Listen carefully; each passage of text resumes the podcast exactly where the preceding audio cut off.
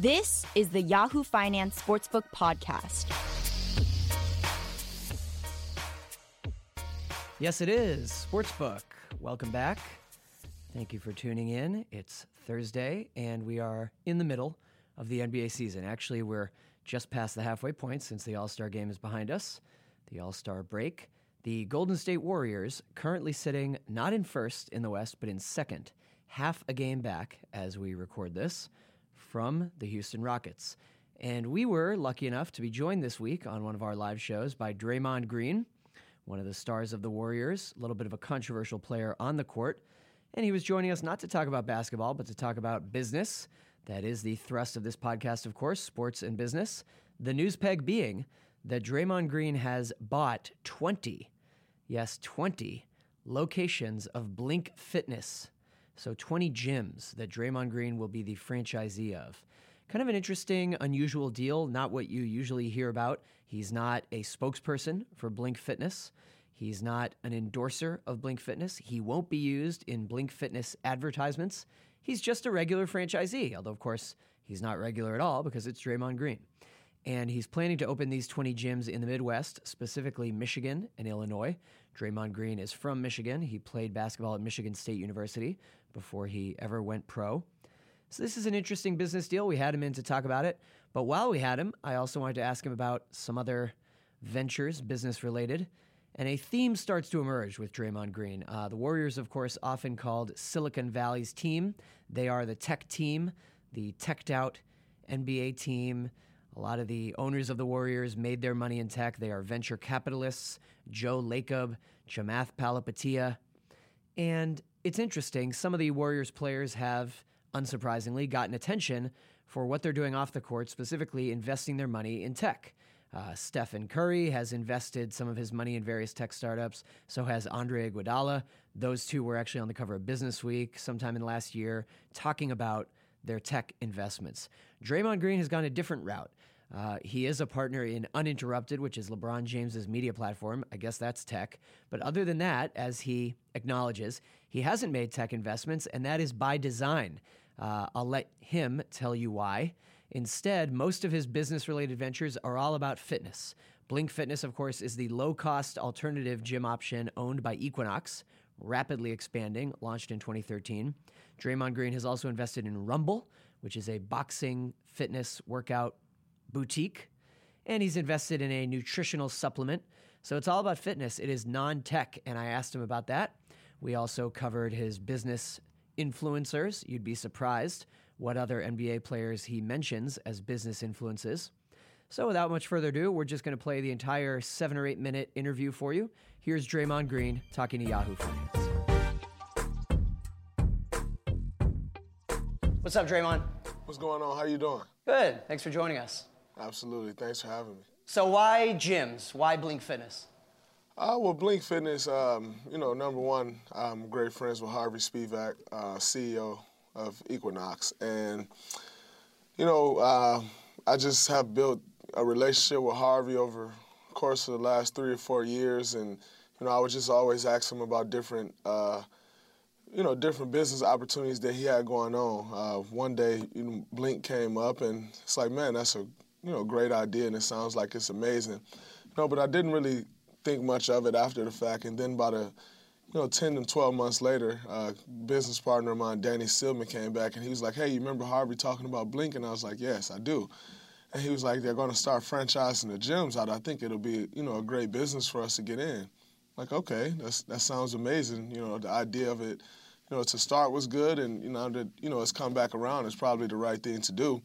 Uh, and seeing that, you know, there was an opportunity to take it to Michigan, uh, you know, and to start downtown Detroit. Um, you know, there's so many great things going on downtown Detroit, and just to you know be able to offer something you know to to help out the living down there even more is amazing. You know, there's not many gyms down there. You got more and more people moving back downtown Detroit, starting to get that big city feel back.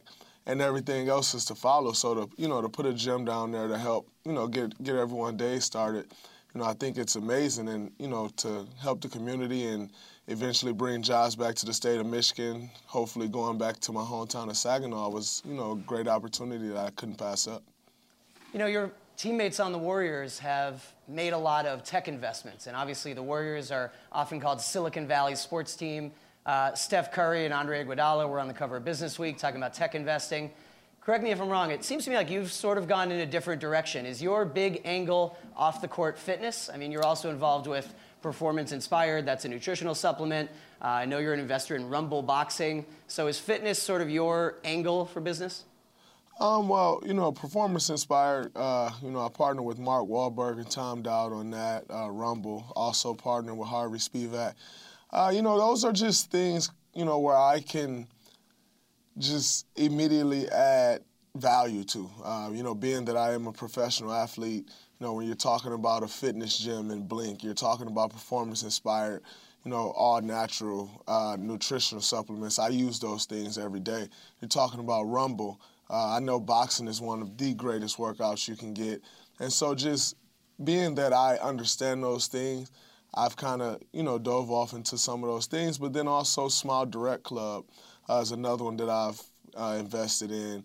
And just, you know, so I really just want to diversify my platform. Tech is actually something that I look into as well. I study. Uh, and I haven't really made any investments yet because I just don't know enough. Um, I wanted to kind of learn the field more and more before I just start throwing money out and saying, hey, I want to invest in tech.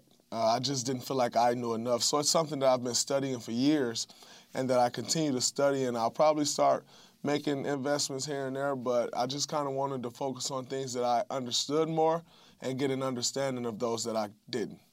Yeah, that's interesting when you talk about learning before you invest. I mean, we hear so much about athletes who, off the court or off the field, after their playing time, they lose their money because they make a lot of silly investments or, you know, they buy a restaurant. Restaurants are popular or car dealerships. What is your general approach to investments? I mean, obviously, you do your homework. But is there anyone who's been a mentor to you in that regard? Any athletes, maybe even outside the NBA, who you've looked to as models? Uh, well, there are, you know, there are athletes, um, you know, that I've kind of spoke with on about investing. Um, you know, Jermaine O'Neal, I, I think I played with J.O. my second year in the NBA, and he was like all over studying everything and a ton of meetings. I spoke to J.O. a lot about it. Uh, even LeBron, you know, you see some of the things that LeBron has done he's you know he's done an amazing job and actually opened up you know a lot of doors for a lot of us athletes in the route that we're taking now and being more involved as partners as opposed to uh, endorsees. And so I think uh, you know that's been great. But also you know guys like a Harvey. Uh, one thing I've learned is you know you, you kind of follow the CEOs and, and people that have proven track records and you know, has shown that over the course of time they're going to do great business. Uh, so I've had uh, mentors like Harvey Spevak, um, Stephen Ross, Peter Guber, Gary Shiffman, you know, and just kind of talk to a lot of those guys about things that they're doing and, you know, just continue to try to learn more and more. But, you know, um, just being in the presence of those guys, you just learn so much just by talking with them. And, you know, I'm thankful for those relationships because they helped me out a ton. Chamath, uh, you know, Chamath yeah. who's a venture capitalist. Palihapitiya, yep. Yeah, absolutely. You know, Chamath's been amazing and just kind of teaching me uh, about different tech things. And that's one guy who I talk to all the time, and he just, you know, continues to try to teach me the business. The one thing he told me initially is, hey, Draymond, you don't just want to be out here investing in tech because you think it's the next big thing. You know, we all tend to think if I invest in tech, this app is going to blow up this year and I'm going to be crazy rich. And it doesn't work like that. You invest in tech and you know, you start to see if the app is going to have any traction or the app or whatever it is, whether it's an app, whether it's, you know, a different sector of tech. It takes about four to five years to even know if there's going to be any traction or not.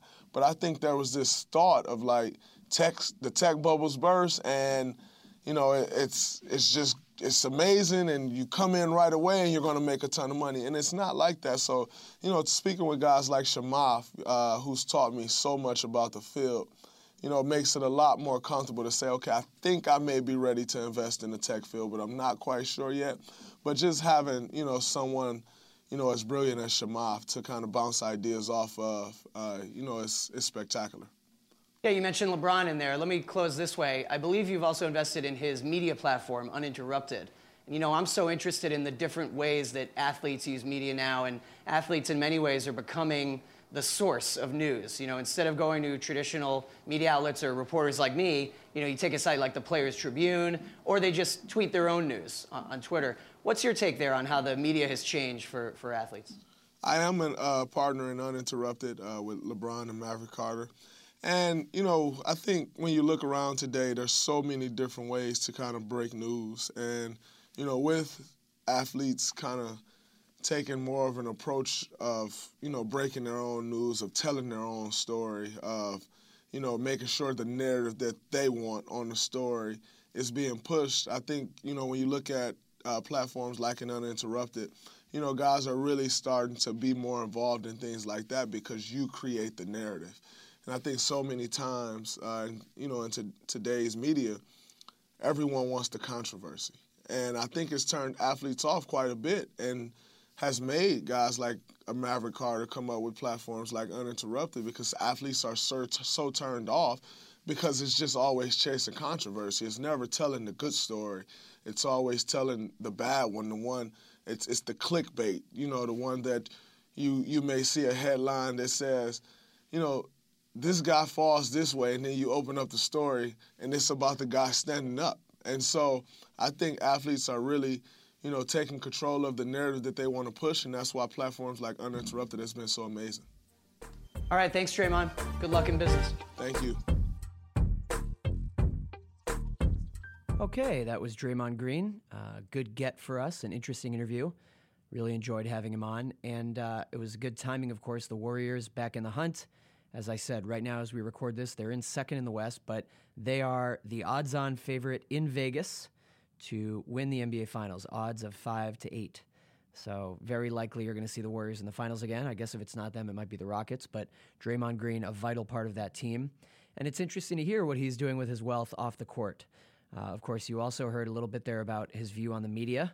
I thought that was interesting and juicy and maybe not all that surprising, but talking about how he thinks the media always goes for clickbait and always tells the negative story instead of the positive.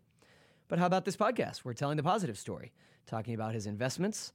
Uh, I'm not trying to necessarily discuss his behavior and style and approach on the court because that's not our area for this podcast. We're talking about sports and business, and it's interesting the business approach he has taken. Uh, I'm actually a member of Blink Fitness myself. It's a low cost option, it's cheap, and I don't need the fancy frills of Equinox, although I will say Blink is really no frills. I mean, you get what you pay for. It's like $15 a month, and they don't even give you a towel. But I'm a member, it's a place to work out, and it's interesting to think that there will be people in Michigan who walk into a Blink Fitness and they'll see that the owner of that Blink Fitness location is Draymond Green. And they might already know Draymond Green if they're in Michigan. You also heard him, of course, talk about how it's important to him to help revitalize Detroit. So I thought that was a, a, a good uh, a well intentioned part of this for him. So, of course, we'll keep monitoring athletes and their investments. It's always interesting to me to see which of the top, most prominent guys in each sport are investing off the field or off the court and what they're investing in, what their business approach is. We know, of course, that so many athletes go broke only a few years after retiring from the league. Uh, they just can't seem to hold on to their money. So let's hope it doesn't go that route for Draymond Green. Maybe brick and mortar gyms is a good investment. Maybe not. We'll keep an eye on it. Good to have him on. Thanks for listening. And as always, remember to rate, review, and subscribe to this podcast, the Yahoo Finance Sportsbook podcast. If you're listening, we hope you're already a regular listener. And we will be back every Thursday morning, as we always are. Thanks. Goodbye.